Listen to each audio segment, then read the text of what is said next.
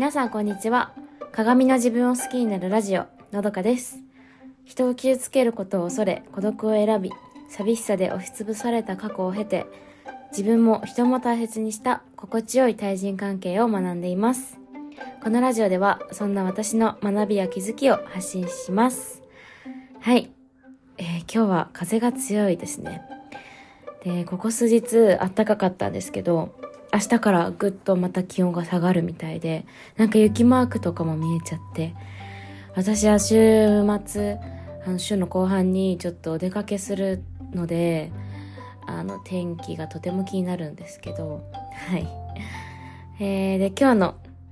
お話は、もう私の気づきを、気づきというかつぶやきというかを、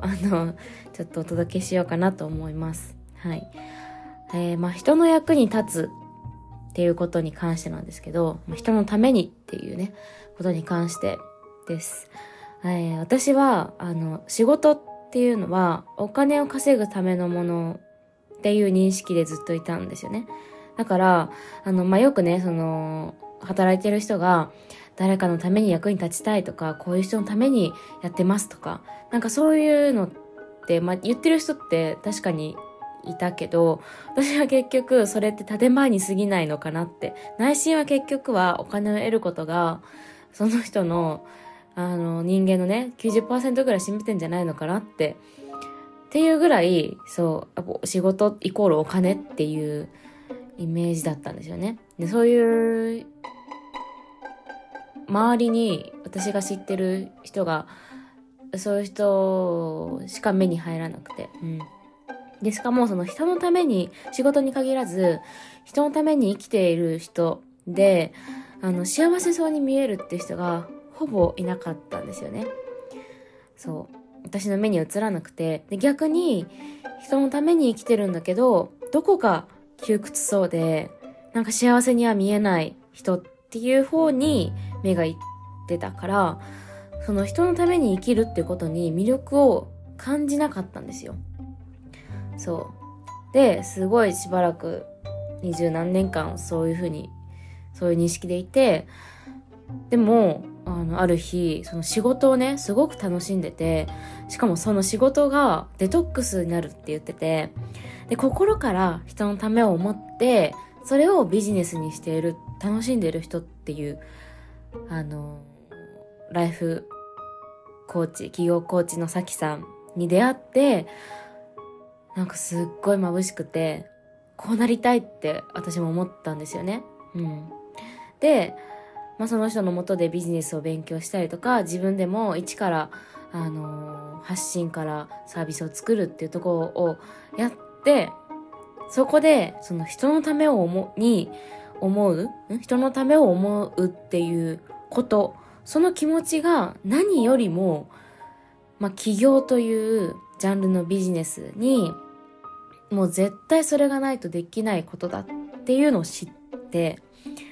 私は意識的にその人のためを思って何かをするとか、人のためにっていうところから意識的に離れていた私としては、もう呆然としたんですよね。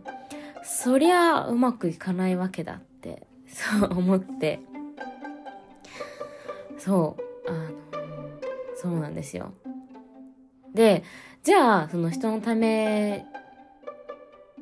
でも、そうだからといって、じゃあ人のために何かをするっていう、この気持ちを、気持ちって意識では変えられないと思うんですよね。